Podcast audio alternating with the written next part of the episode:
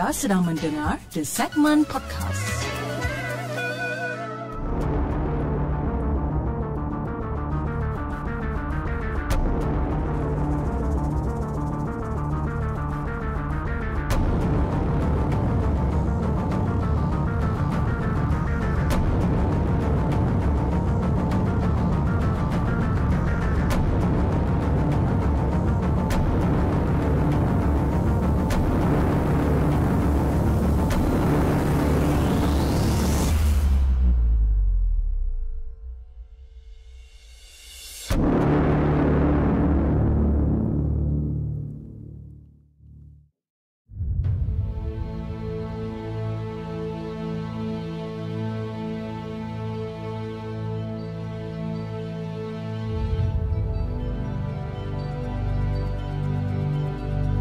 Guys, Assalamualaikum. Welcome back to the segment. Apa khabar guys? Saya harap anda semua dalam keadaan sihat dan hari ini 7 hari bulan Februari bertemankan saya sekali lagi dalam satu lagi rancangan Markas Puaka di mana kita akan berkongsikan tentang kisah-kisah seram yang telah dihantar ke the segment dan juga yang mana yang telah kita ambil daripada blog-blog tempatan.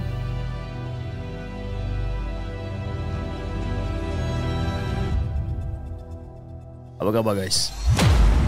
Okey, malam ni kita ada lebih kurang dalam enam cerita yang kita nak ketengahkan pada malam ni. Ada yang pendek dan ada yang panjang. Tapi sebelum tu saya ingin memohon, uh, memohon maaf kepada anda semua disebabkan kita live lewat sedikit pada hari ini. Tapi kenapa? Saya dah explain semalam eh. Okey, uh, sebelum kita mulakan kita ingin uh, uh, mengucapkan ribuan terima kasih lagi sekali eh uh, untuk yang mana yang dah hadir ke dalam rancangan Markas Puaka yang mana yang terawal pada hari ini kita ada Kak Aina selaku moderator kita ada Rafi Raf Windows Zip Nurul Hanis Abang Burhan kita ada Ben X kita ada Tui Buyi uh, Ahmad Islahuddin kita ada Juraimi Muhammad Rafshan Isamuddin Izwan Hilmi Nigel Ya, Amni Zahra dan di saluran TikTok kita ada uh, Atika, Shu Awi, Roti Kosong, John Jenin, Syafika selaku moderator di sana. And then kita ada Mami Aiden uh, dan siapa ni? Apa nama dia ni? Uh, Hill Mer Merikan. Is it? Hill Merikan. Saya pun tak tahu lah. Dia punya tulisan tu macam kesif sikit. Saya pun tak berapa nak gerti baca. Okey, jom kita mulakan dengan kisah kita yang pertama pada malam ni. Kisah yang dikongsikan oleh Hilmi. Jom kita dengarkan.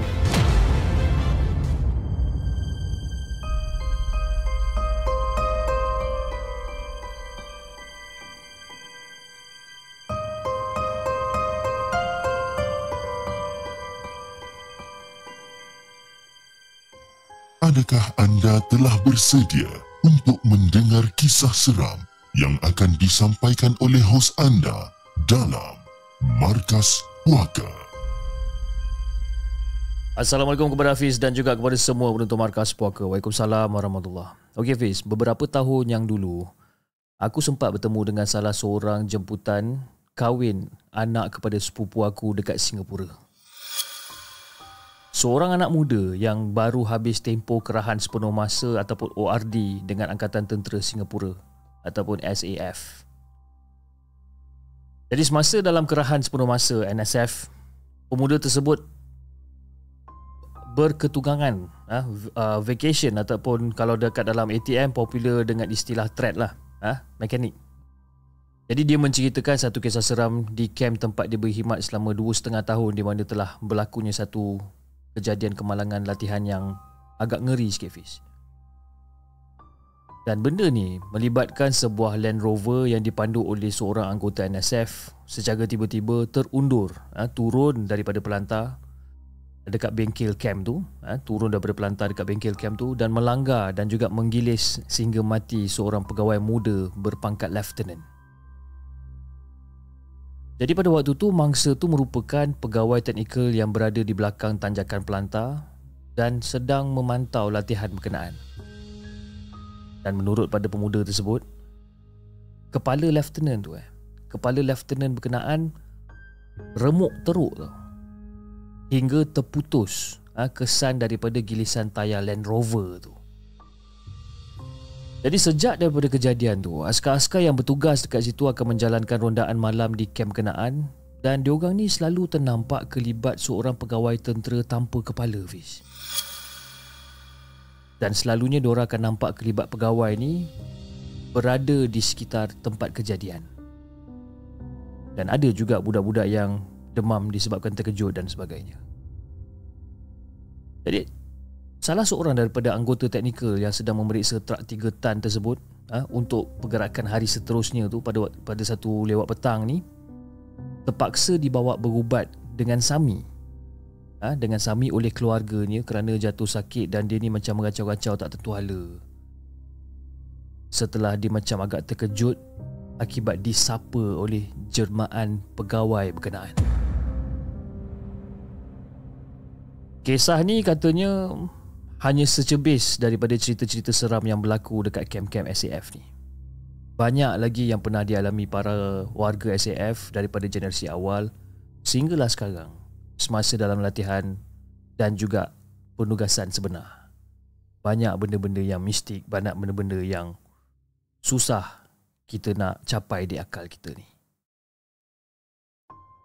Jadi kalau katakanlah penonton-penonton di segmen sekarang ni anda terdiri daripada tentera SAF kat Singapura mungkin anda boleh sharekan pengalaman anda yang lain-lain juga.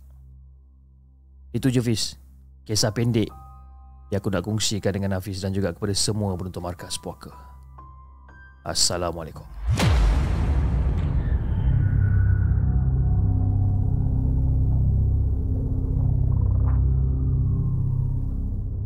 Jangan ke mana-mana. Kami akan kembali selepas ini dengan lebih banyak kisah seram.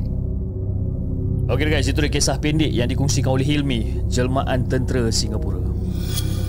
Ada tak kawan-kawan kita ataupun penonton-penonton kita uh, yang yang sedang menonton sekarang ni di kedua-dua saluran, uh, saluran TikTok dan juga di saluran merah pada malam ni, ada tak anda daripada kata skuad tentera SAF ni? Kan? Kalau ada mungkin anda boleh sharekan cerita-cerita anda.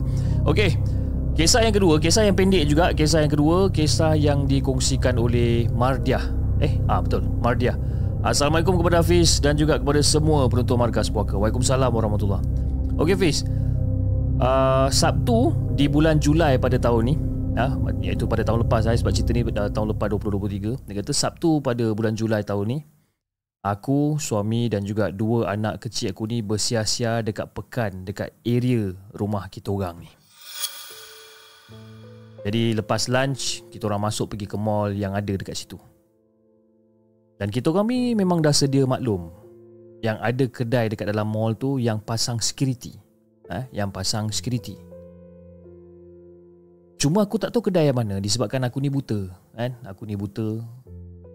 Tapi yang boleh nampak benda-benda ni Hanyalah Suami dan juga anak aku yang second last ni. Jadi seboleh-bolehnya kita orang tak nak lalu ataupun takkan lalu dekat area kedai tu sebab benda tu tahu yang anak kami ni boleh nampak dia dan benda ni memang suka sangat mengusik dia ni. Ha? Nampak macam kelakar, eh? nampak macam kelakar, macam comel je ha? bila dia pejam-pejam mata rapat-rapat lepas tu buka-buka mata dia sikit-sikit. Eh? Kot-kot kalau katakan benda tu dah pergi ke apa ke kan? Yalah budak-budak kecil kan dengan memik muka dia yang comel ni. Ha? Nampak macam kelakar, nampak macam comel. Tapi yang tak kelakarnya Kan budak tu baru nak masuk 2 tahun ha? Budak tu baru nak masuk 2 tahun Dah budak tu nak kena mengadap pula benda-benda yang macam ni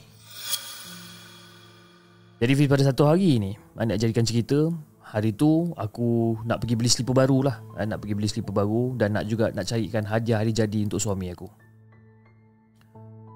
Dan pada waktu tu aku punya mood ni memang kata macam Mood apa mood merayap lah Nah, mood merayap daripada satu kedai cari lepas tu keluar. Masuk kedai lain keluar. Masuk kedai lain.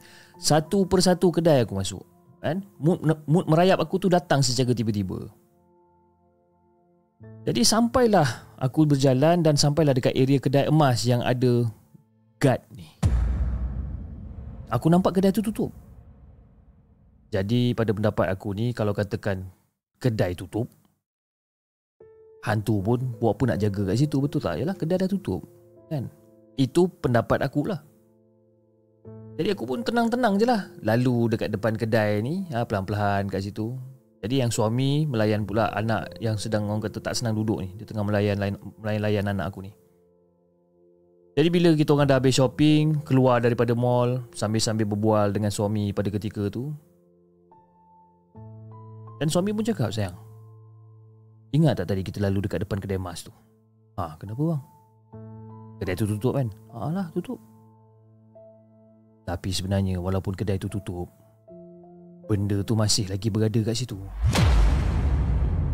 Benda tu kacau anak kita Masa kita tengah jalan-jalan dekat depan tu.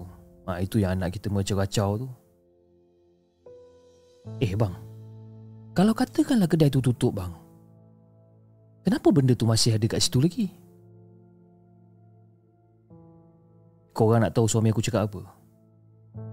Sebenarnya kedai tu buka. Aku seorang je yang nampak kedai emas tu tutup. Rupa-rupanya kedai tu buka. Wallah aku cakap Fiz eh. Aku nampak kedai tu tutup ha, Dengan pagar besi jeriji tu dah tertutup rapat. Aku nampak kedai tu tutup. Jadi mungkin suami suami dah bungkus aku eh, dengan baby aku sebelum keluar daripada rumah.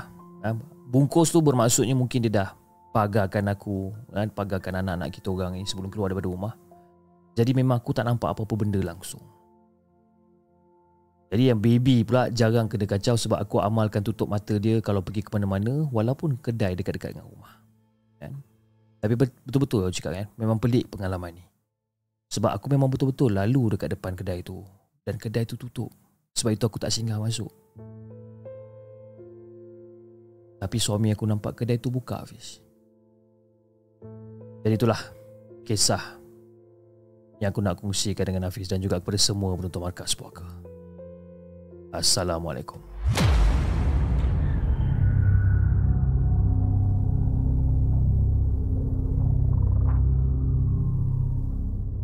Jangan ke mana-mana. Kami akan kembali selepas ini dengan lebih banyak kisah seram.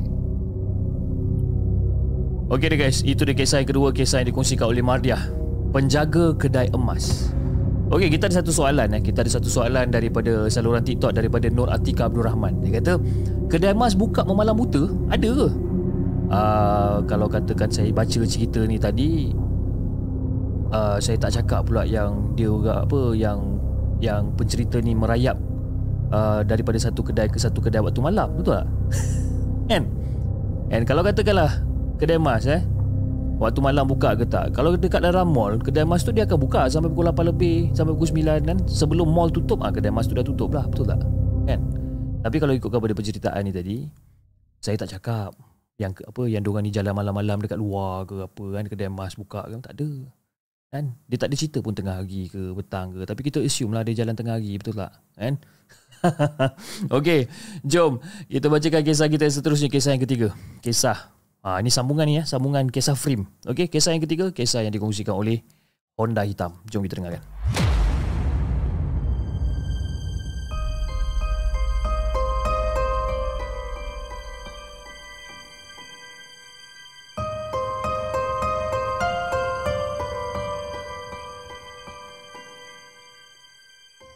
Adakah anda telah bersedia untuk mendengar kisah seram yang akan disampaikan oleh hos anda dalam Markas Puaka?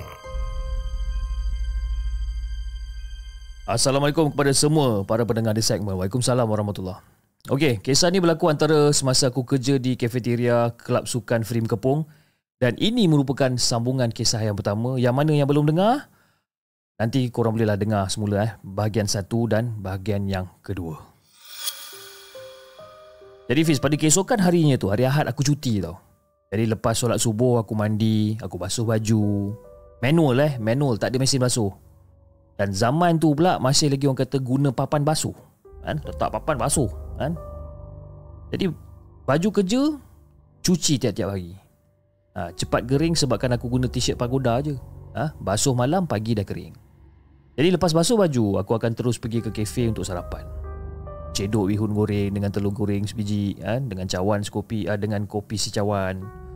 Ha? Bau segar sikit mata aku ni. Dan secara tiba-tiba ada suara yang menyapa aku daripada belakang. Eh J, boleh I join you tak? Eh, you. Ha? Ingat tak perempuan Cina yang aku cakap nama you tu? Eh, you. Ha, boleh, boleh. Duduk, duduk, duduk. Amoy yang pernah aku tolong tu datang. Jadi dia ajak aku temankan keluar kalau petang tu uh, temankan keluar kalau petang tu aku ada waktu waktu lapang. Dia dia ajak aku untuk teman dia keluar. Masa ni budak si Iu ni baru berusia 19 tahun. Jadi bila dia cakap macam tu aku cakap, "Eh, sorry lah you I tak free lah." Kan? Aku cakap aku tak lapang. Ha, kalau minggu depan boleh lah cakap. Jadi dia pun setuju dan dia pun tetapkan waktu. Jadi pada waktu tu dia ajak aku tengok cerita Home Alone kalau tak silap aku. Ha, cerita filem Home Alone. Aku okey je tak ada masalah pun. Kan? Masa tu pun baru orang kata baru lepas putus cinta kan. Jadi bila ada Amoy ajak aku keluar aku okey je lah habis. Jadi lepas sembang lebih kurang dalam 30 minit Dia minta diri. Eh, Dia minta diri sebabkan dia kata dia nak pergi main badminton. Jadi habis sarapan Aku capai motor roda 3 aku tu untuk pergi ke quarters. Dan motor tu Dah tukar gerabak tepi tau. Eh, Motor tu dah tukar gerabak tepi Yalah sebabkan kawan aku kan pernah accident sebelum ni kan. Motor tu dah tukar gerabak tepi Lepas tu tiba-tiba Jerit pula Razak daripada pintu kafe tu kan Eh bro Nanti kau bawa elok-elok eh Ah, aku tak nak dengar kau pula tujuan pagi pula nanti kang. Kan bawa elok-elok. Aku senyum je lah habis masa tu. Jadi pada waktu tu aku pergi ke quarters ha, untuk layan lagu Deep Purple iaitu Smoke on the Water. Dan lagu Scorpion iaitu When the Smoke is Going Down. Biasalah pis anak muda masa tu kan. Lagu-lagu macam tu orang kata lagu-lagu wajib kalau katakan kita ni bosan. Hampir sejam jugalah ha, layan dua lagu tu ha, sambil main gitar kapuk. Tengah layan, layan, layan, layan. Tiba-tiba CPE datang cari aku. Dia cakap dia nak guna motor roda tiga tu Untuk bawa orang sakit. Jadi aku pun terus gerak daripada situ. Jadi bila sampai je dekat depan kelab Ada beberapa orang tengah berbual-bual dekat depan kelab ni. Dan salah seorang daripada ni tu Memakai kain pelikat Dan muka dia seolah-olah macam menahan sakit tau Seorang kaki tangan kelab yang bernama Segaran Ataupun Sega aku panggil dia Minta tolong aku bawa pemuda yang memakai kain pelikat tu ke kawasan air terjun. Dia kata ada seorang orang asli ha, ikut duduk belakang aku. Jadi pemuda yang berkain pelekat tu pun duduklah. Ha, duduk dekat gerabak tepi ni beralaskan bantal sofa. Jadi masa dalam perjalanan tu aku ha, orang asli belakang aku ni dengan budak berkain pelekat dekat sebelah aku ni dekat dekat tempat gerabak ni ha, Masa dalam perjalanan tu, orang asli tu bagi tahu yang dia ni seorang bomoh. Dan pemuda tu berjumpa dia dekat perkampungan orang asli Gombak untuk berubat. Kenapa nak berubat? Telur dia bengkak. Kan? Tak boleh pakai seluar katanya. Lepas tu orang asli tu pun cakap, ah, dia ni kan. Dia ni sebenarnya kena berubat dekat mana yang dia terkena sebenarnya. Dia kata lepas dia kencing dekat air terjun tu, Tiba-tiba dia terasa senak Dia cakap macam tu kat aku tau Jadi aku cakap eh Ya kan Jadi bila sampai je dekat kawasan air terjun tu Aku terpaksa ha, Tolong pimpin pemuda tu Ke kaki air terjun tau Dan pemuda tu pun bagi tahulah Dekat bomo orang asli tu ah, Cik dekat sini lah saya kencing dia kata. Kan? Dia tunjukkan dekat mana dia kencing. Ha, Nasib baik tak tinggi bis Boleh lah juga panjat. Jadi bila sampai je dekat tempat yang di, di, uh, dinyatakan ni kita orang pun disuruh diam oleh si oleh si bomoh ni. Okey. Diam-diam eh. Shh. dia cakap jadi si bomoh ni pun mulakanlah ritual tu ni. Dia bentangkan kain putih. Lepas tu budak yang berkain pelekat ni disuruh duduk dekat atas kain putih tu. Dan kepala dia pun diselubung dengan kain. Jadi sebelum bomoh ni membaca mantra dia ni dia ada dia cuma cakap satu benda je dengan aku. Ah, jangan kacau adik dia cakap macam tu. Aku angguk je lah macam eh. Dia kata aku jangan kacau. Takkan aku nak kacau pula orang tengah berubat kan? Rupa-rupanya Si bomoh ni Dia tengah menurun eh? Dia tengah menurun bila mengubat orang kan? Patutlah dia pesan macam tu kan Jangan kacau dia kata Dan tak semena-mena Lebih kurang dalam seminit lepas tu Suara dia tu bertukar menjadi garau dan kuat Masa tu juga aku belah dari situ kan? Aku tak nak kacau Aku takut terganggu rawatan diorang ni Aku terus balik kelab Jadi bila sampai je dekat depan kelab Connie ha, Kalau korang ingat Connie adik angkat aku tu baru sampai Jadi bila dia nampak je aku Tak jadi masuk kelab Jadi dia bagi tahu bekat bapak dia Dia nak ikut aku Dan bapak dia pun izinkan lah kan? Dan dekat tangan dia dah ada roti tau Jadi aku pun tahu Yang dia nak ajak Pergi bagi makan ikan dekat kolam kan? Lepas tu si Connie ni pun cakap lah kat aku Uncle Uncle saya nak naik motor boleh tak? Ah, jom. Aku cakap itu, jom. Dia terus aku bawa dia pergi ke kolam ikan. Jadi lebih kurang nak dekat sejam jugalah aku layan budak ni Kan? Lepas dah settle dekat kolam ikan Dia dah bagi makan ikan dan sebagainya. Lepas pada tu aku hantar dia balik ke klub Jadi aku pun okey lah Dah sampai dah hantar dia Aku letak motor Dan aku terus masuk ke dalam kafe. Masa aku nak masuk dekat dalam kafe tu Aku terdengar Dek kan, Aku terdengar suara seakan-akan memanggil aku. Dia kata dek Dia cakap itu aku aku toleh. Bila aku toleh ke belakang, rupanya bomo orang asli dan juga pesakit dia tengah minum dekat situ. Jadi aku pun datang lah. Aku datang. Ah, ya bang. Eh, Mela sini duduk sekali, minum sekali. Orang asli tu cakap. Jadi dia pun cerita lah. Dia cerita yang pemuda tu kencing dekat tempat permainan anak-anak orang bunian main dekat situ. Sebab itu telur dia bengkak.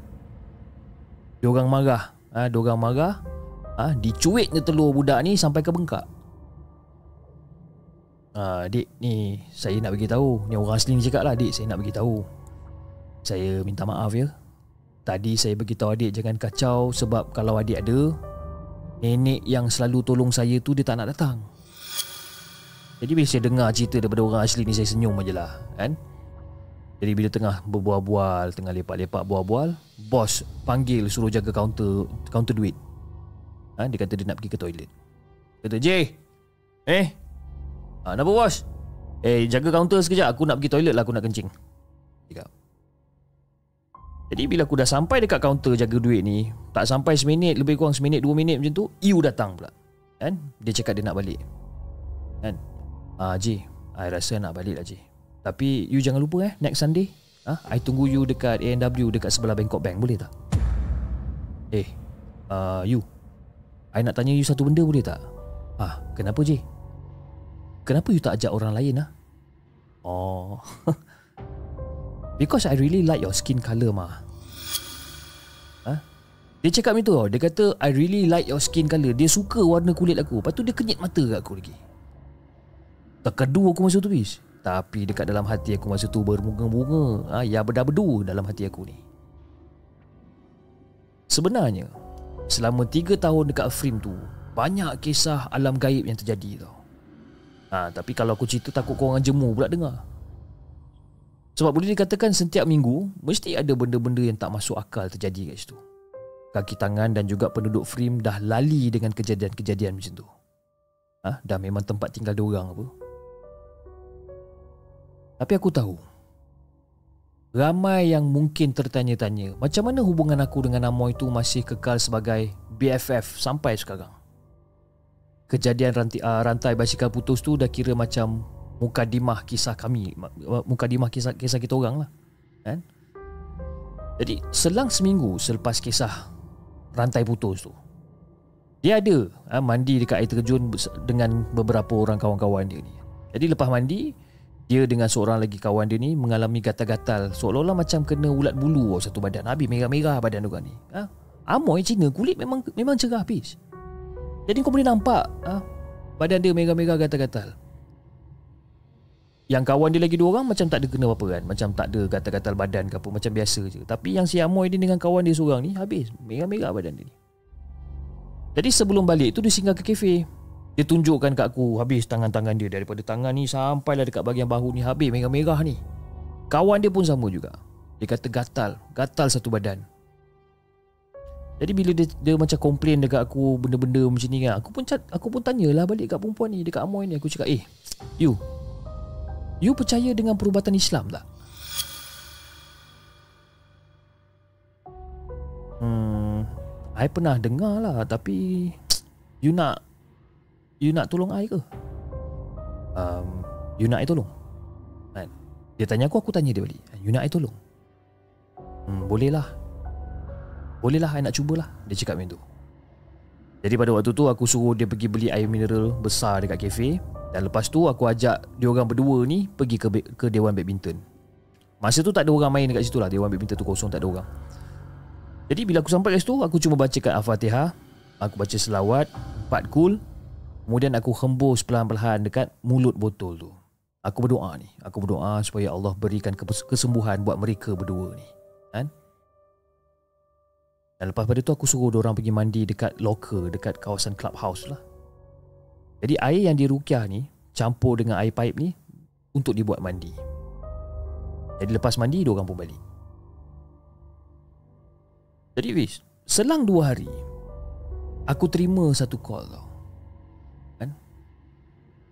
Uh, cik, ni ada call untuk kau lah. Kata penyambut tetamu kelab lah. Dia kata ada call untuk kau. Masa tu kafe tak ada phone tau.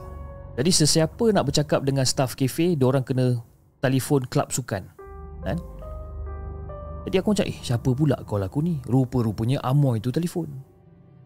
Dan dia ucapkan ribuan terima kasih lah. Ribuan terima kasih yang tak terhingga ni. Ha? Disebabkan aku buatkan air rukiah tu, aku suruh dia mandi dengan air tu dan sebagainya. Ha? Kata dia pada hari kejadian tu, lepas dia balik daripada frame tu, dia terus tidur. Ha? Lepas dah balik dah settle semua tu, dia terus tidur. Dan bila dia terjaga, bila dia bangun, dia macam agak terkejut yang badan dia dah tak gatal-gatal lah. Bintat-bintat yang macam kena ulat bulu tu pun semua dah hilang. Kawan dia pun sama juga. Jadi hujung minggu tu, dia datang ha, bawakan aku KFC, bis. Ha? Masa tu, dia dia ni orang kata student college. Kan? Jadi ada lah kot duit dia sikit kan nak beli KFC ke apa kan. Jadi pada hari Sabtu dengan Ahad tu dia dia dia macam free kan? Jadi bila dia datang dia bawakan KFC tu kecoh lah satu kafe kan? Amoy. Amoy cantik bawakan aku KFC kan? Jadi masa dia datang tu aku tengah salin pakaian untuk main bola. Jadi kawan aku yang seorang ni eh ulat bulu dah naik daun dia cakap itu kan? Aku senyum je kawan aku ejek aku macam ni. Jadi lepas aku dah makan KFC seketul aku pun bagi tahu dia lah aku nak pergi main bola kan? Eh you Terima kasih lah bawa KFC kan.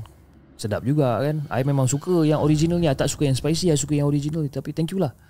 Tapi itulah you I, I nak pergi main bola lah kan? Uh, sorry lah tak dapat lip, tak dapat nak lipat lama. Eh J I nak tengok you main bola boleh tak? Kan? Aku bila Amoy cakap macam ni Apa lagi?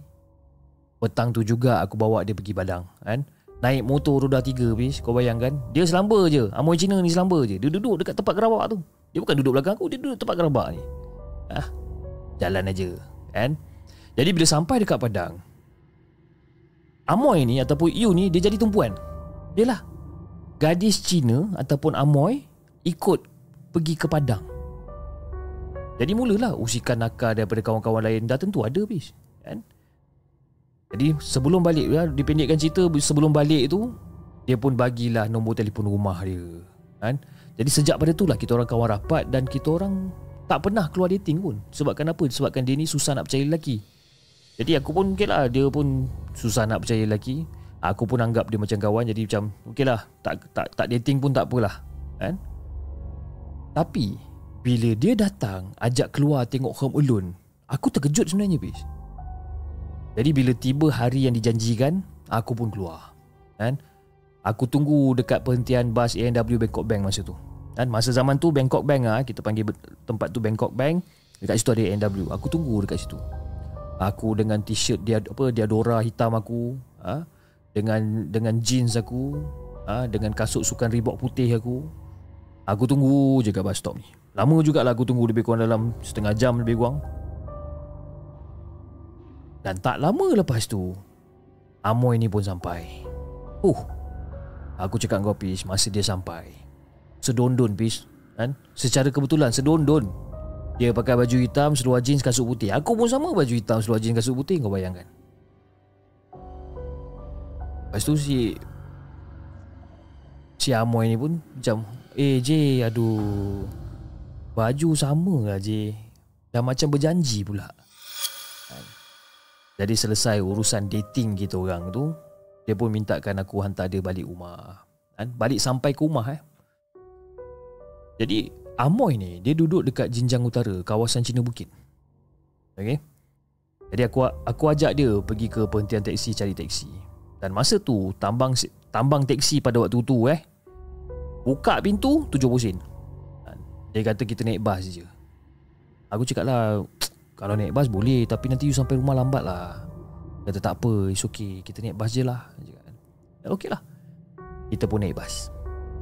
Kan? Penat naik bas ni Berhenti-berhenti ya bas kan? Tak sampai 10 minit Berhenti satu stesen. Lepas tu jalan lagi Berhenti Jalan berhenti Jalan berhenti kan? Bila masa nak sampai?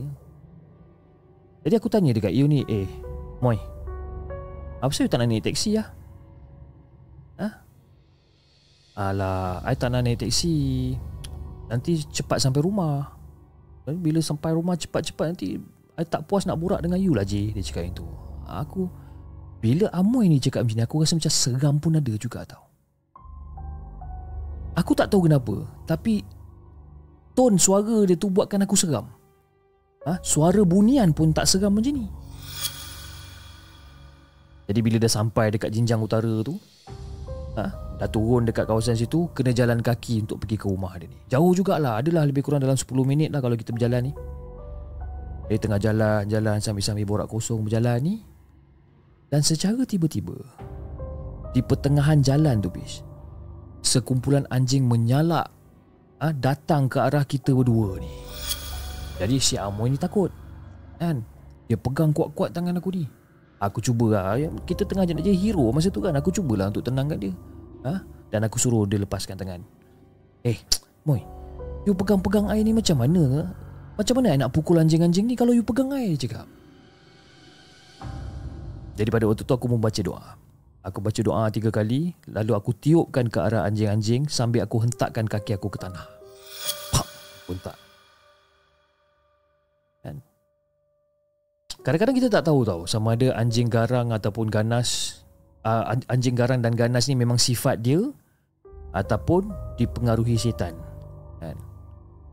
Sebab itu aku baca doa. Aku baca doa itikat Minta pertolongan daripada Allah ha, Berkat salam kepada kedua Nabi Allah Sulaiman dan juga Nabi Nuh ni. Aku baca dua doa ni. Dan Alhamdulillah Beberapa ekor anjing tu Beredar daripada situ. Dan kita orang pun teruskan langkah Dan sampai dekat rumah dia Lebih kurang dekat pukul 10 malam jugalah Sampai kat rumah dia Aku dah hantar dia Aku dipelawa masuk pula Aku pun masuk lah kan? Dia kenalkan aku dengan kedua orang tua dia Dan juga adik-beradik dia ada enam orang dekat dalam rumah tu bis. Dia pun ceritakanlah kat family dia ha? Yang aku tolong buatkan air rukiah untuk dia Tapi dia tak sebut rukiah lah Tapi dia kata dia buatkan aku air untuk dia ha? Cerita yang digagu anjing sebelum sampai rumah Dia ceritakan semua dekat family dia Dan Alhamdulillah Layanan baik yang mereka berikan Fiz Jadi lebih kurang dalam setengah jam jugalah ha? Aku lepak kat situ Aku pun minta diri Jadi abang dia masa tu Abang dia yang bernama Leong Tawarkan diri dia untuk hantar aku balik jadi dalam perjalanan balik tu banyak jugalah ha? abang kan Wiz kan abang banyak jugalah dia tanyakan tentang hubungan aku dengan adik dia ni. Ha? Abang dia siap cakap dengan aku, "Eh, uh, you nama J eh?" Ah. Betul bos. Aku aku panggil bos, aku tak panggil abang. Aku macam rasa macam kekok nak panggil dia abang kan. Ya, betul bos. Hai. You tahu tak, adik I eh, dia tak pernah keluar berdua tau dengan lelaki. Ha? Dia tak pernah bercinta eh. Tapi bila I tengok adik I eh, bila dia keluar dengan you eh, I tahu dia suka you tau. Tapi J, I nak pesan you satu benda je eh. You jangan main-mainkan perasaan dia eh. Uh, bos jangan risau bos. Saya akan jaga sebaik yang mungkin lah. Jadi itulah Fiz eh. Cerita aku berkenaan dengan kisah dekat frame ni. Kan? Nak kata cerita seram Okey lah seram sikit-sikit lah Tapi dia more pada Perkenalan aku dengan Amoy ni sebenarnya Maka tamatlah Tiga episod tentang Frame ni Kan Harap korang semua terhibur Assalamualaikum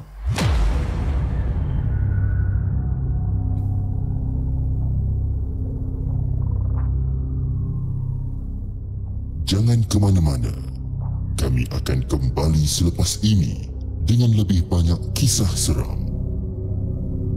Itu dia guys Kisah yang ketiga Kisah yang dikongsikan oleh Honda Hitam Kisah Frame Bahagian yang ketiga Ataupun bahagian yang akhir. Dan kita ada satu Satu statement Ataupun satu soalan Daripada Jebon Di uh, Saluran Merah. Cerita cinta ke? Saya pun tak tahu kan. Sebab saya duk, Saya baca je Sebab Bila saya dapat cerita-cerita ni Daripada kita punya team eh uh, Saya bukan baca dahulu Baru kita buat uh, Live show. Basically apa yang saya baca ni Saya macam anda juga Which is saya first time baca Saya first time dengar cerita ni. Jadi saya pun tunggu jugalah Mana punchline kisah seram dia ni kan.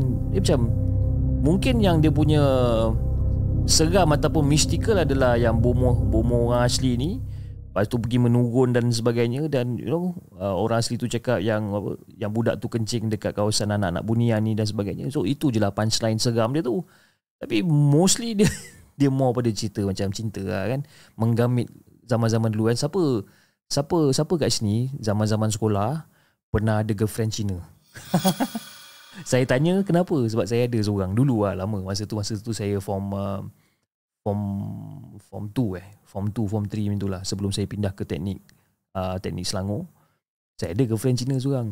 Ini macam kan tapi hubungan kita orang ni tak direstui kan sebabkan mak dia tu memang jenis yang uh, kuat agama dia jadi dia tak berapa nak setuju lah kan jadi begitulah ceritanya. Okey jom kita bacakan kisah kita yang seterusnya kisah yang keempat. Kisah yang dikongsikan oleh Umaira. Jom kita dengarkan.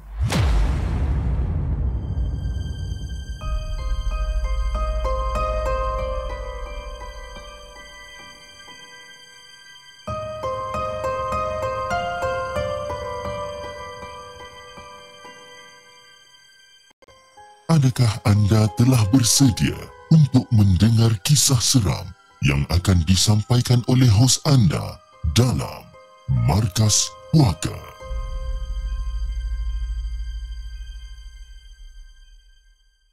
Ah, nanti bila sampai dekat sana nanti, ah, jangan lupa telefon mak tau. Ah, jaga perangai dekat tempat orang tu. Pesan makna sambil memeluk erat anak bongsu dia ni. Jadi Hani mengangguk sambil mencium pipi mak kesayangannya. Hani dah tak sabar nak sampai ke kampung sepupunya buat kali yang pertama. Dan itu pun disebabkan uh, disebabkan kerana kakak sepupunya yang tua setahun daripada dia berkali-kali ajar dia. Mak juga diajak sama. Uh, mak juga diajak sama tapi orang tua tu tak dapat nak pergi disebabkan ayam dan juga itik perlu dibagi makan. Kebun dekat belakang rumah tu juga perlu disiram hampir setiap hari. Jadi tiada yang dapat diharapkan untuk untuk menguruskan benda-benda tu semua disebabkan dua orang abang Hani bekerja di bengkel kereta di di Pekan. Dan bapa Hani pula dah lama meninggal dunia. Jadi pada waktu tu Saleha ha? Saleha cakap dekat Hani, "Ha, Hani, kita dah sampai ni. Ha, inilah rumah kakak. Kan? Kata Saliha sambil keluar daripada kereta. Jadi pada ketika tu mulut Hani macam terlopong. Ha? Terlopong sekejap apabila melihat rumah batu bercat biru tersergam indah dekat depan mata dia ni. Rumah besar yang agak jauh daripada penduduk kampung. Hanya dikelilingi oleh pokok-pokok bunga yang pelbagai jenis. Jadi kedatangan Hani pada ketika itu disambut mesra oleh ibu bapa Salihah. Hani lihat ibu bapa Saleha ni sebaya je dengan mak dia. Kan? Lebih kurang dalam lingkungan umur 50-an. Nama je saudara tapi jarang diorang bertemu. Jadi empat biji cawan, setekor teh dan juga sepiring kari pak panas ha? sudah terhidang dekat atas meja menyambut kedatangan Hani. Jadi pada waktu tu Hani uh, pada waktu tu Saleha meminta diri nak ke bilik sebentar. Tinggallah Hani dan juga ibu bapa Saliha yang bernama Budin dan juga Zarah berbual-bual dekat ruang tamu.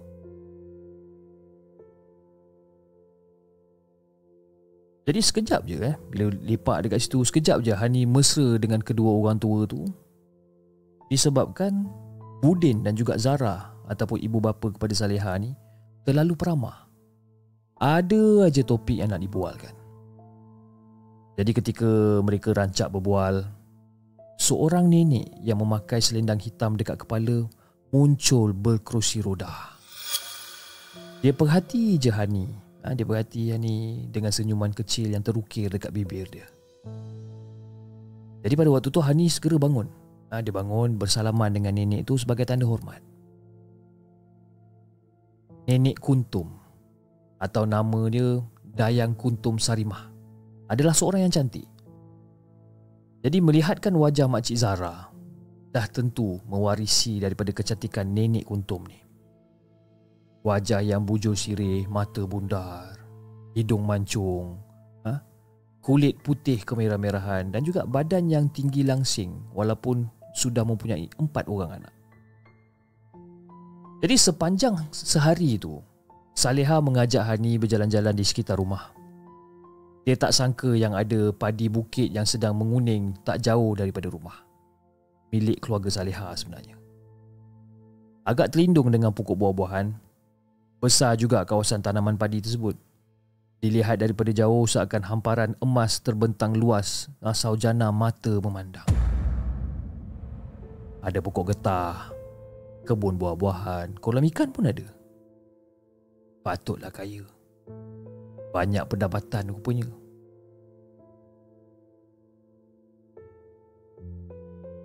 Jadi pada waktu tu si Salihah cakap, ah ni. Yang ni semua ni kan kalau kau nampak ni, yang ni semua nenek aku punya. Kan? Kita ni cuma menumpang kesenangan dia je. Alah, samalah dengan aku Salihah, kan? Harta nenek kau adalah harta kamu sekeluarga juga, kan?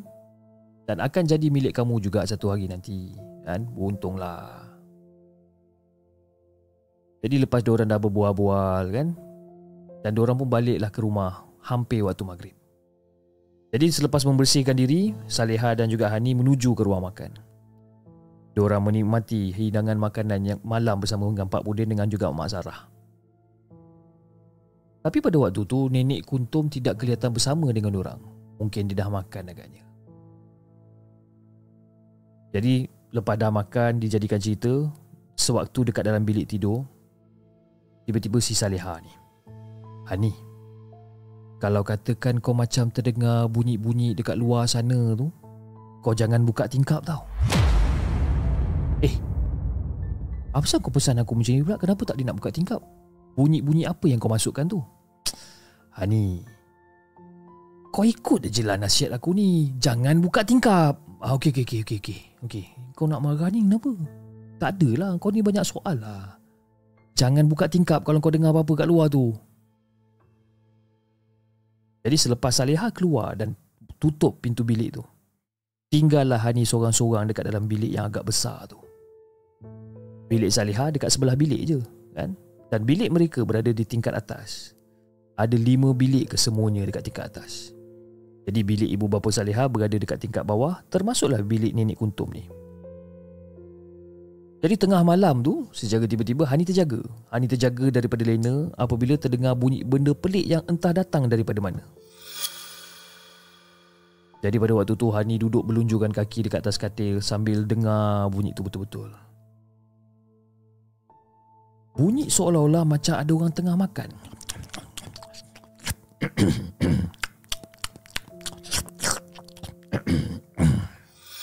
Dan benda tu berulang kali tau dia dengar Kecut perut Hani pada ketika tu mendengar benda ni dan memandang-mandang ke arah tingkap seakan bunyi tu datangnya daripada luar tingkap. Jadi pada waktu tu, Hani bangun. Hani bangun, dia nak menuju ke arah tingkap. Tapi kemudian dia batalkan niat dia. Dia teringat pada pesan Salih. Hani, kalau kau dengar bunyi benda-benda belik dekat luar, kau jangan buka tingkap tau. Eh, jangan buka tingkap. Jadi pada waktu tu Hani menggelisah tau. Dia menggelisah dekat tempat tidur. Mengiring salah, melentang salah.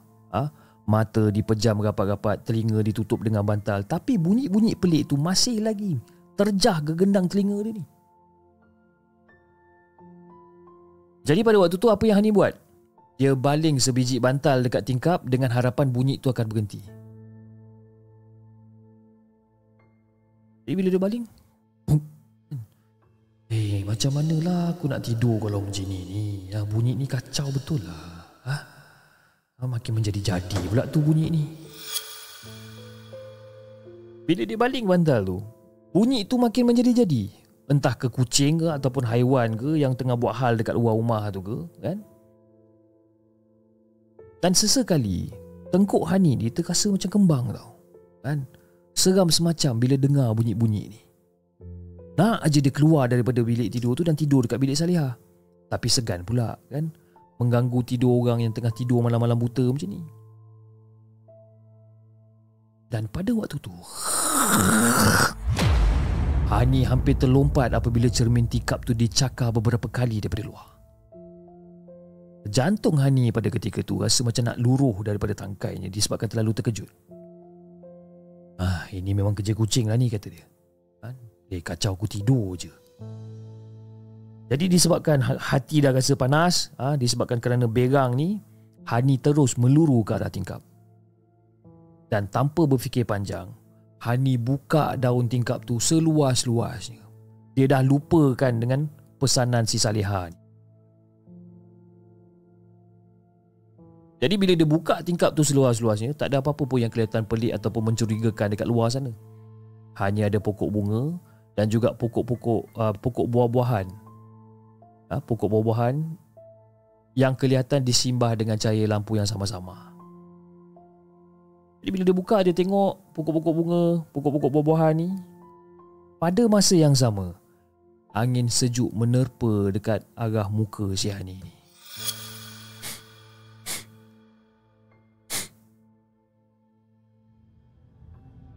Ish. Bau apa pula ni? Ish, bus- busuknya bau ni. Dan pada ketika tu, dia menjenggolkan kepala dia memandang ke arah kanan di luar tingkap. Tak ada apa-apa yang kelihatan. Tapi bila dia pandang ke sebelah kiri, mata Hani terbeliak melihat sesosok lembaga sedang duduk bertinggung di satu de- dekat situ sambil meratah daging yang kelihatan berulat-ulat. Meliuk-liuk ulat-ulat tu jatuhan, uh, berjatuhan. Uh, meliuk-liuk ulat tu berjatuhan. Dua tangan makan kelojok.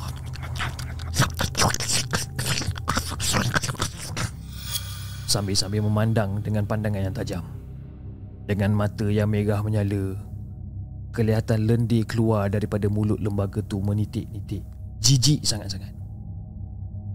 Begitu jelas kelihatan sosok tu ha, dekat mata Hani dengan wajah dia yang kedut seribu ni Fiz. Tapi bila dia tengok balik wajah dia ni dia seolah-olah macam pernah nampak tau wajah ni. Tapi Hani macam ingat-ingat lupa. Rambut putih lembaga tu mengerbang kasar seolah-olah lama tak bersikat. Dan Hani terus kaku dekat situ. Dan kaki dia ni pula ibarat dipasung ke lantai. Nak buka mulut, suara tak dengar. Dan Hani hanya mampu memerhatikan tingkah laku makhluk tersebut dengan tubuh yang mem- yang menggigil. Ha? Dan makhluk tu secara tiba-tiba membuka mulutnya seluas-luas. Dia buka mulut dia seluas-luasnya dan dia ketawa sekuat hati.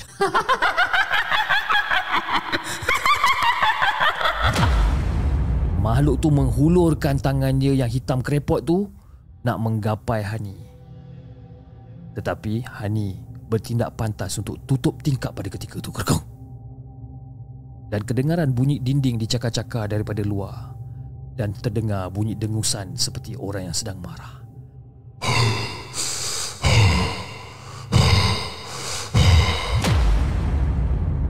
Dan pada ketika tu Hani terduduk kat lantai. Dan suara ketawa tu masih lagi kedengaran. Tapi sudah berada agak jauh daripada situ. Mujur dia dapat mengawalkan diri daripada menjerit tadi kan? Kalau tak mesti semua orang dekat dalam rumah mesti terjaga. Ha, Terdengar jeritan si Hani. Ni Jadi Hani terus menuju ke arah almari Lalu mengemas semula pakaian-pakaian dia ni Disumbatkan je semua dekat dalam beg. Tak kisah lipat ke tak lipat ke Disumbatkan semua dekat dalam beg ha, Dengan penuh rasa sesal ni Disebabkan tak nak mendengar nasihat si Salihah. Langsung tak tidur dia malam tu.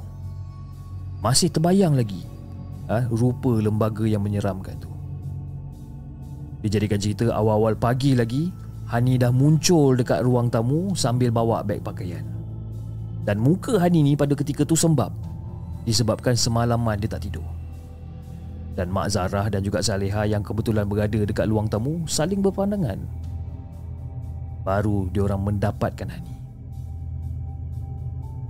Ah, Hani. Kau nak ke mana pula awal-awal pagi ni dengan beg pakaian kau semua ni?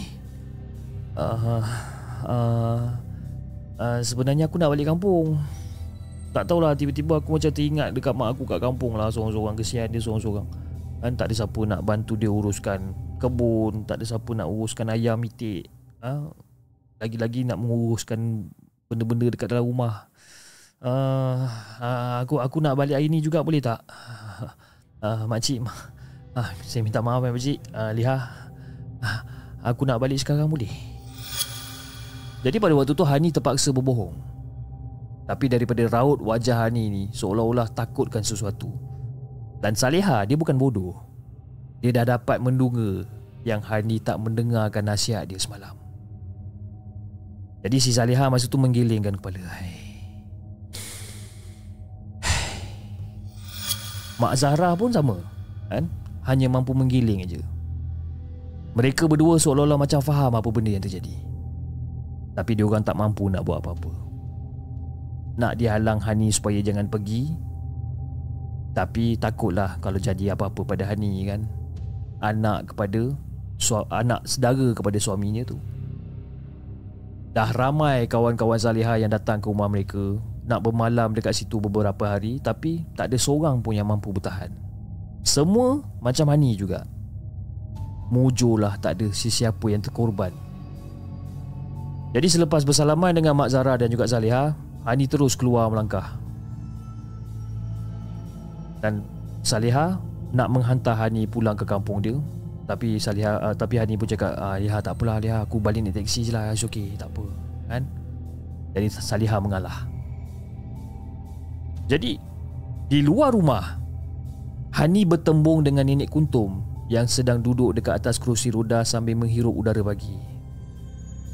Uh, Nik saya, saya balik dulu ya Nik Eh Engkau dah nak balik?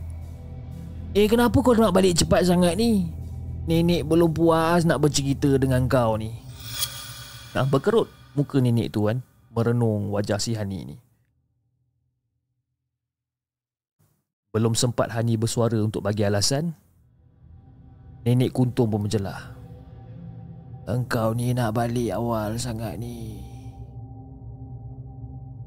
Engkau buka tingkap semalam kan?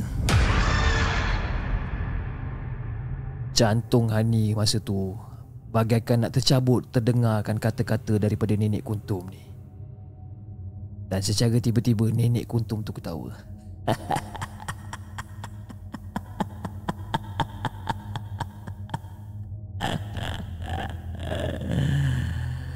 Hani, Hani. Kenapa kau buka tingkap semalam, Hani?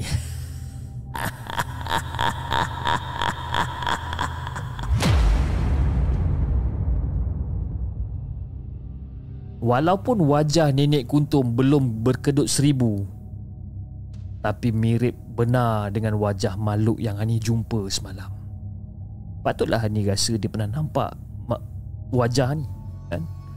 Tapi takkanlah nenek kuntung pula Jadi Disebabkan ketakutan Hani ni pun terus melangkah laju pergi daripada situ Dia sempat menoleh ke arah pintu eh. Dia, dia nampak Saliha dan juga Mazarah berdiri kat situ Melambai-lambai dengan wajah yang agak suram kan? Dengan muram. Dan nenek kuntum Melambai Sambil tersenyum aneh dekat arah Hani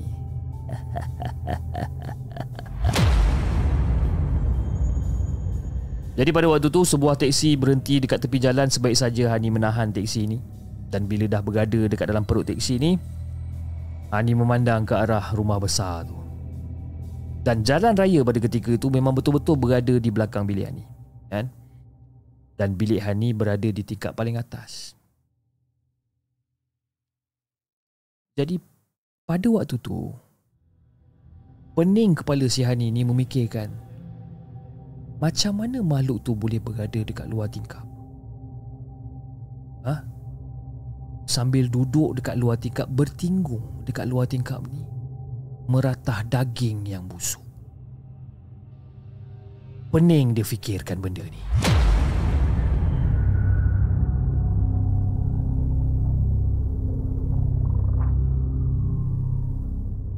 Jangan ke mana-mana. Kami akan kembali selepas ini dengan lebih banyak kisah seram.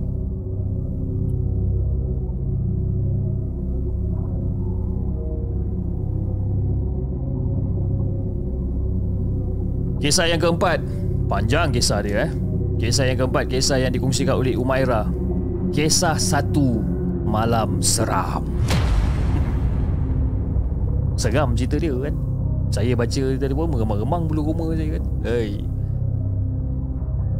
Uh, kalau dengar dekat podcast lagi best ni kan? Sound effect dan juga pembawakan karakter tu mantap. Terima kasih Hill American. Terima kasih uh, Acik Ina dia kata Cip mengantuk. Saya bukan mengantuk uh, Tapi mungkin Mungkin disebabkan uh, Saya bangun awal hari ni. Saya bangun uh, Lebih kurang dalam pukul 6 pagi Saya bangun dah. Lepas tu Saya kena siap-siapkan uh, Anak-anak saya nak ke sekolah dan sebagainya. Dan daripada pukul 9 pagi eh Daripada pukul 9 pagi sampai ke 5 petang Saya memakai headphone Bukan edit video eh. Saya attend meeting dan juga training kan jadi daripada pukul 9 pagi sampai 5 petang 9 sampai 12 training apa semua meeting apa semua pukul 1 sampai 2 rehat lepas tu sambung lagi ha? lepas tu oh ya uh, wife saya pula pergi kursus kan jadi kena ambil budak balik settlekan orang makan tidurkan orang dan dan di sinilah saya sekarang jadi dia punya bateri tu dah nak makin low lah. Dia bukan mengantuk tapi dia punya bateri tu dah makin low kan. Kejap lagi saya nak kena charge balik bateri saya.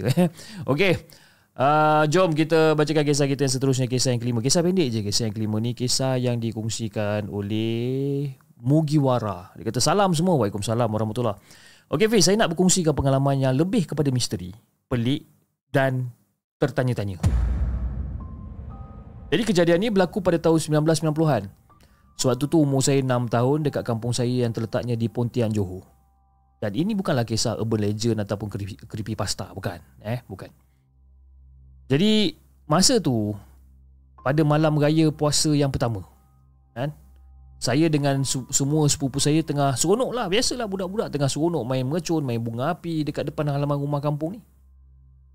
Dan saya pula cubalah bermain mercun di bahagian uh, rumah kampung yang agak sunyi sedikit iaitu di tepi rumah kampung saya kan. Budak-budak lain semua main dekat depan rumah saya main dekat tepi rumah jadi bila dah puas bermain, saya pun pergilah ke hadapan ke hadapan rumah balik dekat kampung saya tu. Tapi masa saya tengah berlari anak nak ke ke bahagian depan ni, langkah saya tu terhenti. Disebabkan lebih kurang dalam jarak 10 meter daripada depan saya ni, saya ada nampak lampu berkilauan dekat dalam tanah. Eh? Lampu berkilauan dekat dalam tanah dekat tepi rumah kampung saya tu.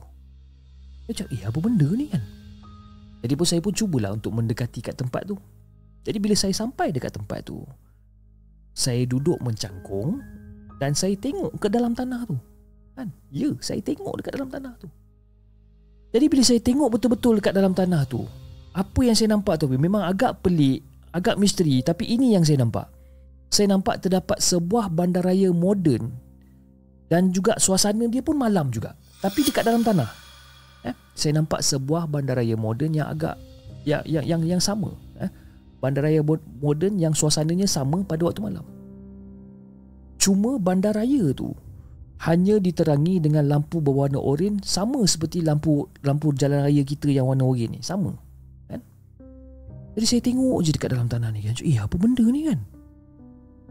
Dan ketika saya setengah leka ha, merenung bandaraya tu, secara tiba-tiba sepupu saya menepuk bahu saya daripada belakang. Kata, Pam! Woi, kau tenung apa ni ya? Cakap itu Dah. Masuk cepat. Ha? Cerita rainbow dah nak start ni. Ha? Mercun bunga semua dah habis dah. Jadi ketika Bahu saya ditepuk ni Fiz Slipper saya ni menggelongsor ke depan sikit Dan sangat jelas ha? Batu ataupun sedikit tanah Terjatuh ke dalam tanah yang ada bandaraya misteri tu. Memang ada. Macam pelik tau. Jadi semasa saya cuba untuk tinggal masa saya nak tinggalkan tempat tu saya cuba. Saya masih tak puas hati. Saya toleh ke belakang. Saya nak tengok betul ke apa benda yang saya nampak ni? Dan yes bandar raya tu masih lagi saya nampak dengan jelas. Tapi sepupu-sepupu saya semua tak nampak. Dipendekkan cerita besok paginya tu saya pergi balik kat tempat tu. Saya pergi balik kat tempat tu dan bandaraya misteri tu dah tak ada lagi dekat situ. Dan keadaan tanah kat situ pun kembali normal tak berlubang. Sekarang ni umur saya dah 30 lebih dan cerita tu adalah um, masa umur saya 6, 6 tahun lebih lah eh? saya masih lagi teringat akan peristiwa misteri tu apa benda yang saya nampak sebenarnya bandar besar apa yang berada dekat dalam tanah takkan masa umur 6 tahun saya berhayal kot ha? ke benda yang saya nampak ni adalah pintu dunia lain. Kan? Dunia parallel universe agaknya. Ha? Ataupun ataupun ataupun ataupun tiba-tiba jadi ganu ataupun wormhole ataupun lubang cacing. Kan? Tak tahulah habis. Ha? Peristiwa yang saya alami itu jadi sekali tu je dekat dalam hidup saya. Iaitu pada waktu malam raya pertama tu. Wallahu alam, saya tak tahu apa benda yang saya nampak. Dan itulah Hafiz kisah yang saya nak kongsikan dengan Hafiz dan juga kepada semua penonton markas puaka. Assalamualaikum.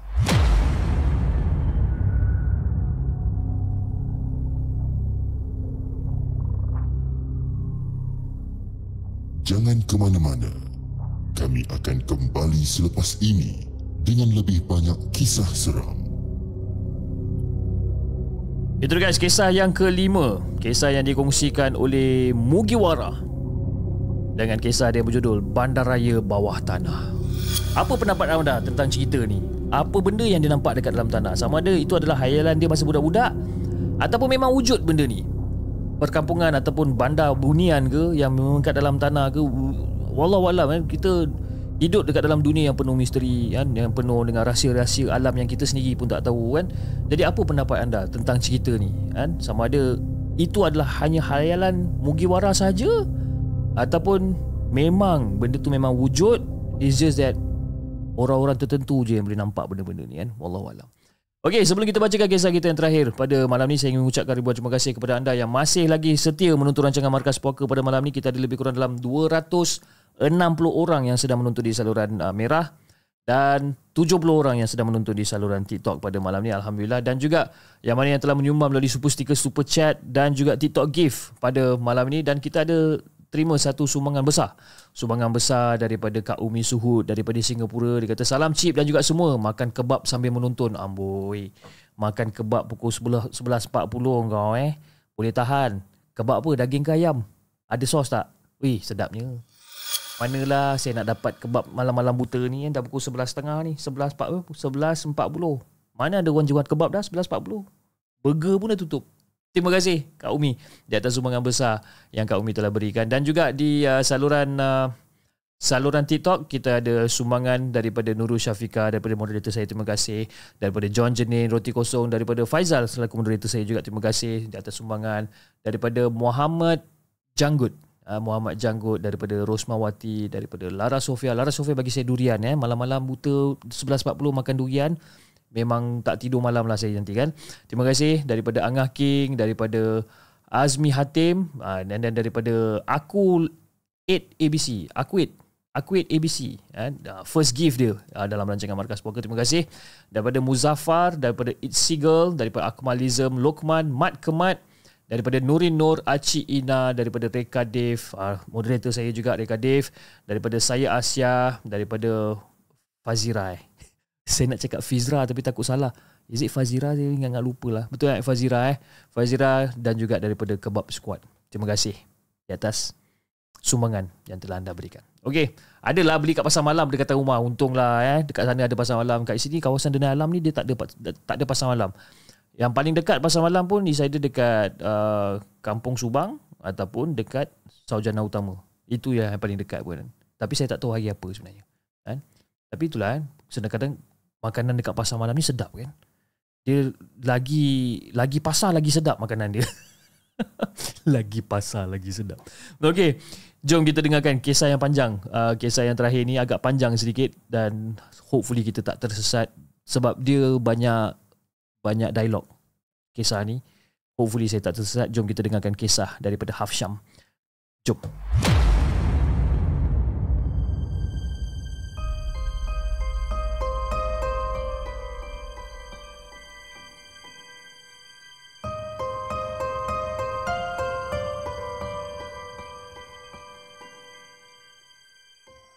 Adakah anda telah bersedia untuk mendengar kisah seram yang akan disampaikan oleh hos anda dalam Markas Puaka.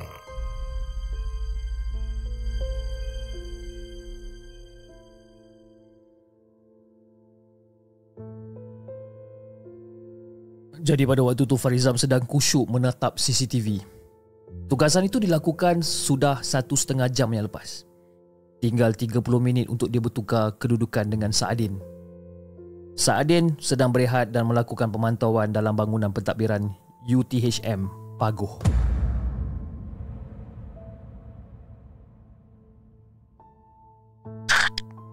Alpha ke Tango, Alpha ke Tango.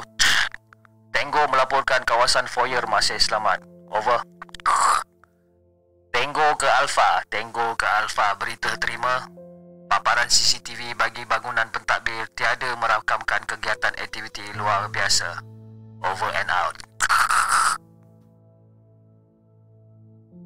Jadi kawalan di pintu masuk dan bahagian luar bangunan pentadbiran dilakukan oleh syarikat kawalan keselamatan swasta manakala kawalan di dalam bangunan pentadbiran yang penuh dengan wang tunai, invoice dan segala dokumen rahsia sulit terperingkat dilakukan oleh pengawal yang didatangkan daripada kampus utama mengikut giliran.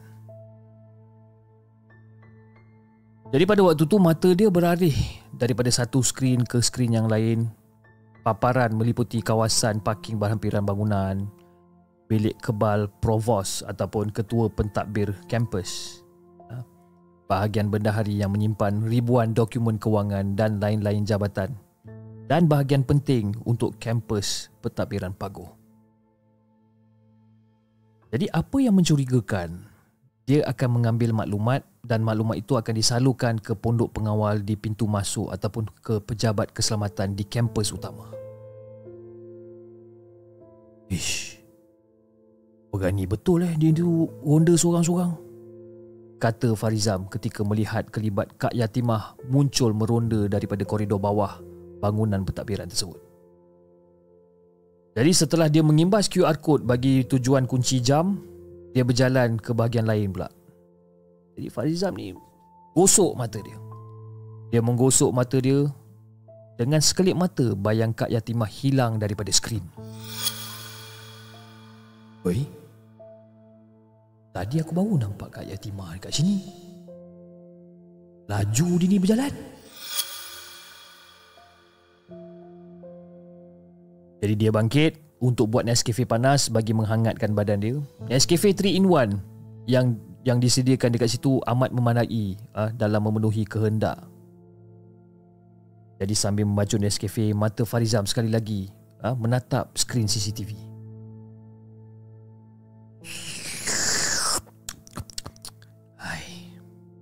Biar sejuk sikit lah Kejap lagi lah aku minum Jadi pada waktu itu Fariza meletakkan Mark Nescafe itu berhampiran dengan Pistol dia. Dia menetapkan ha, Dia menetapkan Mark Nescafe itu berhampiran dengan pistol dia. Pistol buatan Austria Sengaja diletakkan dekat atas meja Kerana mengganggu keselesaannya Untuk duduk mengawasi CCTV Jadi jam pada ketika itu Menunjukkan pada pukul 1 pagi. Waktu macam inilah waktu yang memberatkan mata dan juga badan untuk tidur. Akan tetapi, atas dasar tugasan dan juga amanah, Farizam berada selama dua jam dekat dalam bilik itu.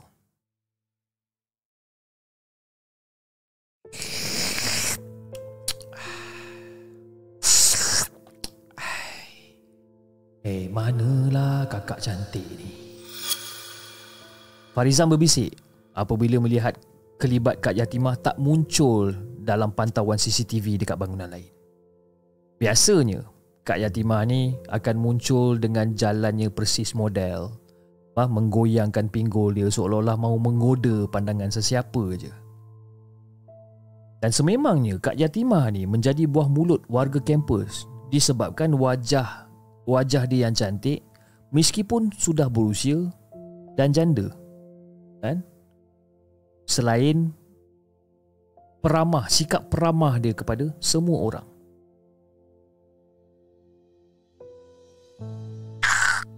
Alfa kepada Tango, Alfa kepada Tango. Uh, pengawal sudah membuat rondaan dan mengunci jam di bangunan pentadbiran. Over.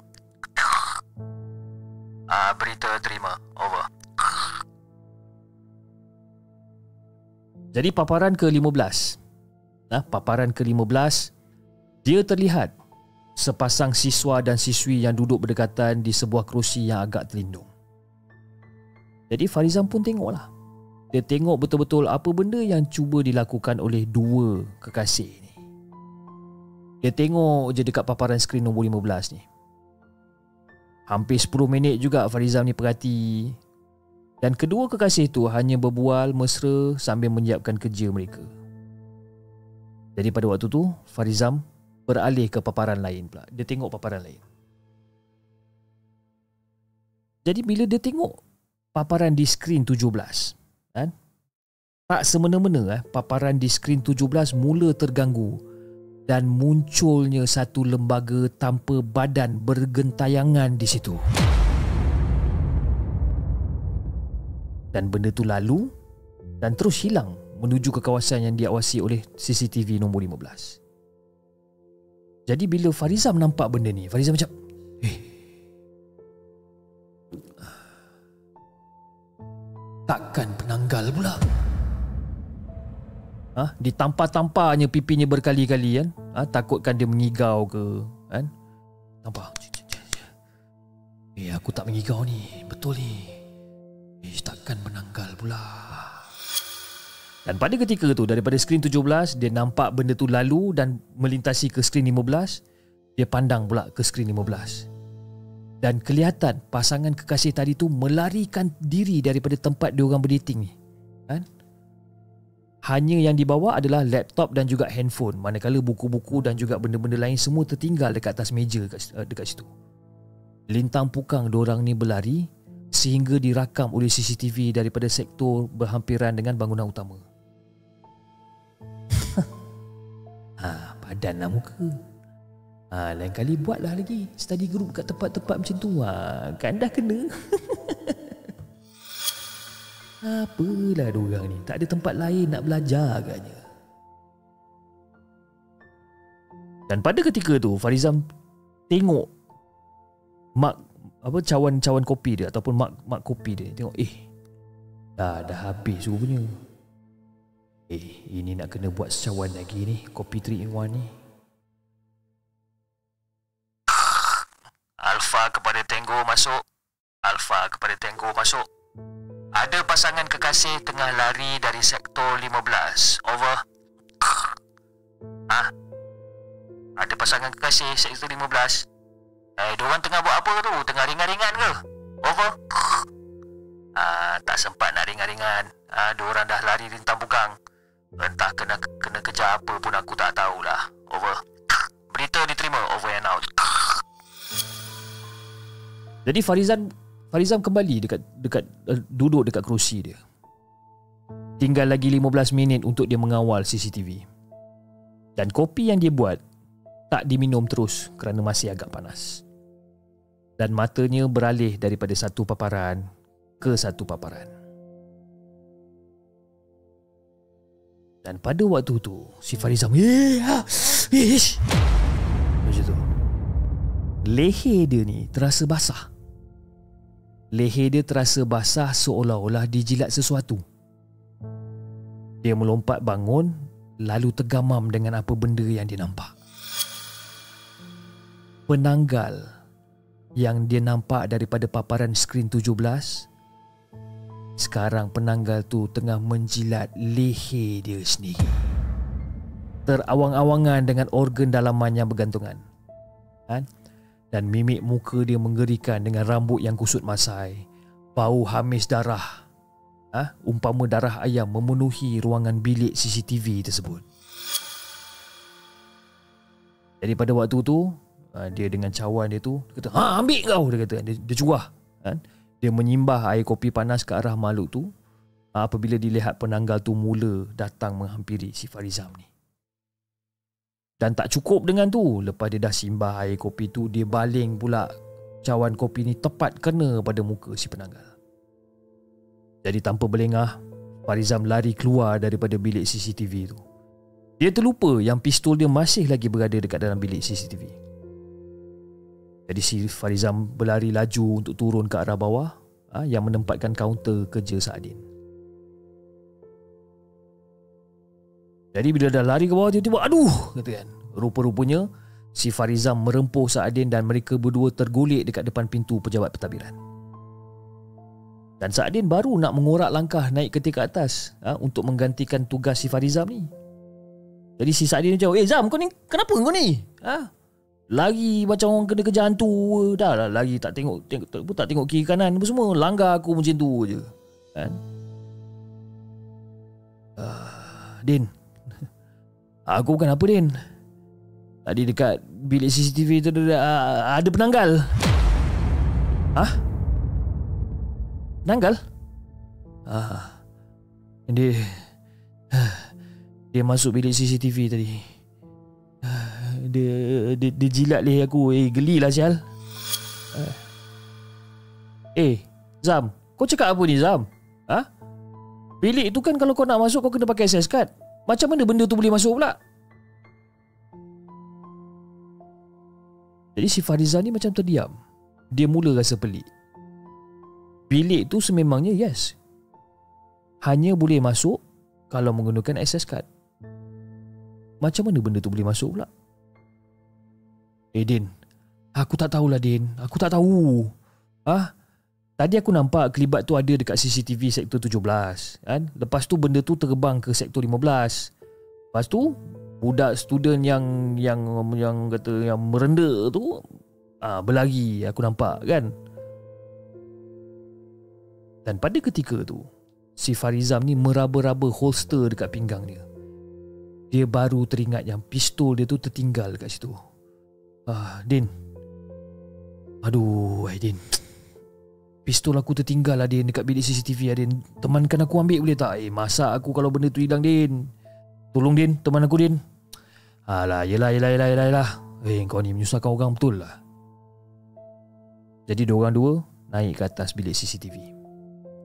Jadi, setiba je dekat bilik CCTV, Saadin melihat air kopi yang tertumpah bersama dengan derayan mak yang pecah dekat, dekat lantai.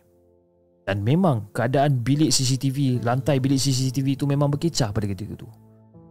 Cakap, eh Zam, kau buat apa dekat bilik ni Zam? Ha? Aduh, dengan cawan pecah apa semua ni. Ha? Nasib baik kau tak baling dekat skrin CCTV tu. Ha? Tu ah. Pistol kau tu atas meja tu ah. Pergi ambil cepat. Ha? Kalau hilang pistol tu Tak pasal-pasal Hilang gaji kau 10 tahun Kau tahu tak Nak kena mengganti benda ni? Kan? Ya, Yelah yelah. Kau ni Din Bebel lah Din. Tapi Din macam mana eh? Aduh ay. Aku Yelah Nak kena pergi duduk Dekat kaunter Dekat tingkat bawah tu Sorang-sorang Aduh Macam mana eh? Alah Din. Eh alah Azam. Kau duduk je lah Azam kat situ. Ha? Ha, telefon tu, telefon canggih kau tu. Ha, kau buka je lah. Ayat rukiah kuat-kuat. Ha? Dengar surah-surah. Ha, ni tidak, ni tidak. Ha? Agak telefon je bagus. Eh? Asyik-asyik ha, buka lagu. Jangankan gunung Kaliamak lah, jangankan gunung Kaliamak lah. Ha? Habis? Macam mana benda tu tak datang? Ha? Jangankan gunung Kaliamak apa benda kau ni? Jangankan gunung Fujiyama, Din. Jangankan gunung Fujiyama. Ha? Lagu Nurse viral dekat TikTok sekarang tu Apa benda yang jangan gunung kali amak pula kau ni Si Farizam cuba untuk betulkan tajuk lagu yang disindir oleh Sa'adin Ha ni Zam aku nak tanya kau ni Habis yang berkecah ni semua macam mana ni Ha?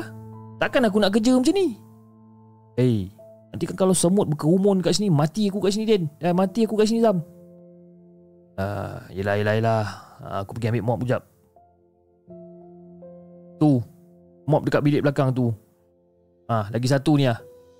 Mungkin dekat tepi, uh, dekat tepi tingkap kecil tu ada geng-geng rokok kat situ tak tutup kat situ ah. Mungkin ada juga benda tu kat situ agaknya. Kan?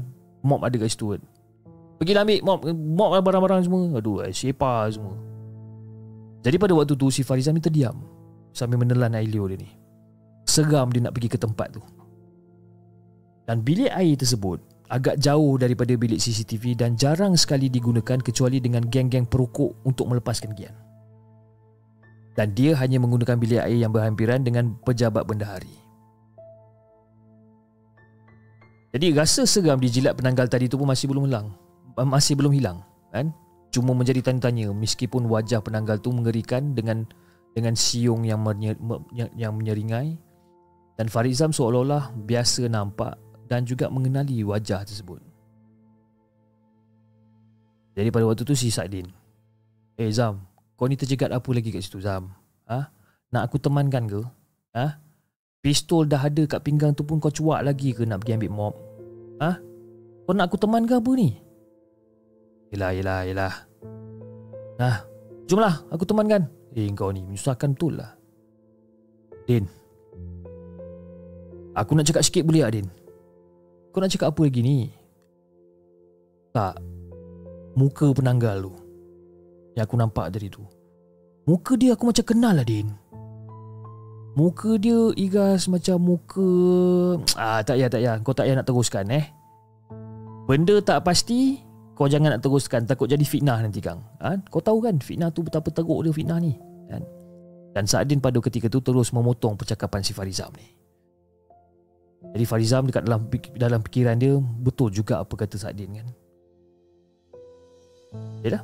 Tambahan syaitan dan juga jin kafir boleh menyerupai ha, macam-macam macam-macam benda ataupun macam-macam manusia kan untuk menyesatkan kita umat manusia ni. Din. Ustaz pun ada cakap lagi tau. Selagi kita tak nampak betul-betul takut benda ni jadi fitnah lagipun jin dengan syaitan ni boleh menyerupa siapa-siapa je. Ha, kecuali Rasulullah dia tak boleh nak menyerupai Rasulullah. Lain dia boleh. Kan? Jadi Farizah melepaskan apa benda yang tersembunyi dekat dalam hati dia. Ha, tahu pun kau. Ha? Dah. Tak payahlah kita nak sekap jarang ke apa ke muka dia serupa tu ke muka dia serupa ni ke. Ha, kita jaga urusan kita dulu boleh tak? Ha? Banyak lagi benda yang tak selesai ni. Jadi lega hati Farizam pada ketika tu. Cuma yang masih berbekas dekat dalam hati Farizam pada ketika itu adalah menyiasat gerangan siapakah penanggal ni sebenarnya. Hmm, Din, eh, Zam. Aku rasa baik kau cerita dekat Isyam lah benda ni. Ha? Kau cerita kat dia kok, kalau dia boleh tolong kau untuk rungkaikan benda-benda misteri apa benda-benda misteri ni. Eh? Dah. Jom kita pergi ambil mop. Nanti kita kemas bilik ni, lepas tu kau turun bawah kau jaga kaunter bawah pula. Din. Kau teman aku jaga-jaga kat kaunter bawah boleh tak Din? Kepala otak kau aku nak teman kau.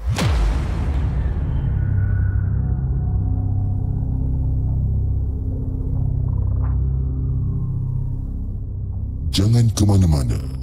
Kami akan kembali selepas ini dengan lebih banyak kisah seram.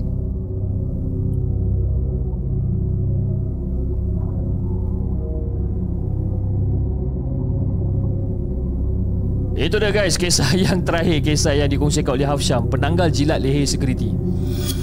Dia disebabkan cerita ni dia terlampau banyak dialog, dia punya keseraman tu dia macam hilang sikit. Eh? Cerita dia cerita dia okey, cerita dia okey tentang cerita Pak Gad, you know, cerita Pak Gad yang jaga dekat bilik security yang tiba-tiba nampak penanggal dekat CCTV dan secara tiba-tiba penanggal tu berada dekat dalam bilik CCTV, jilat leher dia dan sebagainya. I mean jalan cerita tu bagi saya lah eh, bagi saya jalan cerita tu nice, cantik. It's just that bila sesebuah cerita terlalu banyak dialog, dia akan kurangkan keseraman tu. Dan dia more pada macam uh, jalan cerita lah kan? Tapi dia punya elemen-elemen suram tu dia macam kurang sikit kan? Tapi tak apa. Uh, cerita Hafsyam ni kita kita semua boleh faham. Saya harap saya harap anda semua boleh faham kan? Kenapa mesti jilat leher? Uh, satu soalan yang susah saya nak jawab sebenarnya. Kenapa dia kena jilat leher? Saya tak tanya dia pula. Ceplos ni pun boleh tahan juga soalan dia kan? Kenapa dia dia mesti jilat leher? Sebab dia tak nak jilat muka? Mana saya tahu? Kan? Okey uh, hari ni ada apa? Hari ni Rabu nak masuk Khamis. Okey. InsyaAllah kita akan berjumpa pada malam esok dengan lebih banyak kisah-kisah seram yang kita nak ketengahkan pada hari esok. Dan hari esok pun berkemungkinan kita akan start lewat juga mungkin lebih kurang macam tadi dalam pukul 10.30, 10.45 macam itulah. Okey. Okey, uh, saya rasa itu saja guys untuk malam ini. Terima kasih again saya ingin mengucapkan kepada anda semua di saluran TikTok dan juga di saluran Mira kerana sudi untuk temankan saya pada hari ini uh, untuk kita berkongsikan tentang kisah-kisah seram eh. Dah pukul 12 malam ni nak cerita pun seram eh. Okey, jangan lupa tap-tap love dan follow akaun Markas Puaka dan anda di saluran YouTube jangan lupa like, share dan subscribe channel segmen dan insyaAllah kita akan jumpa lagi on the next coming episode. Assalamualaikum.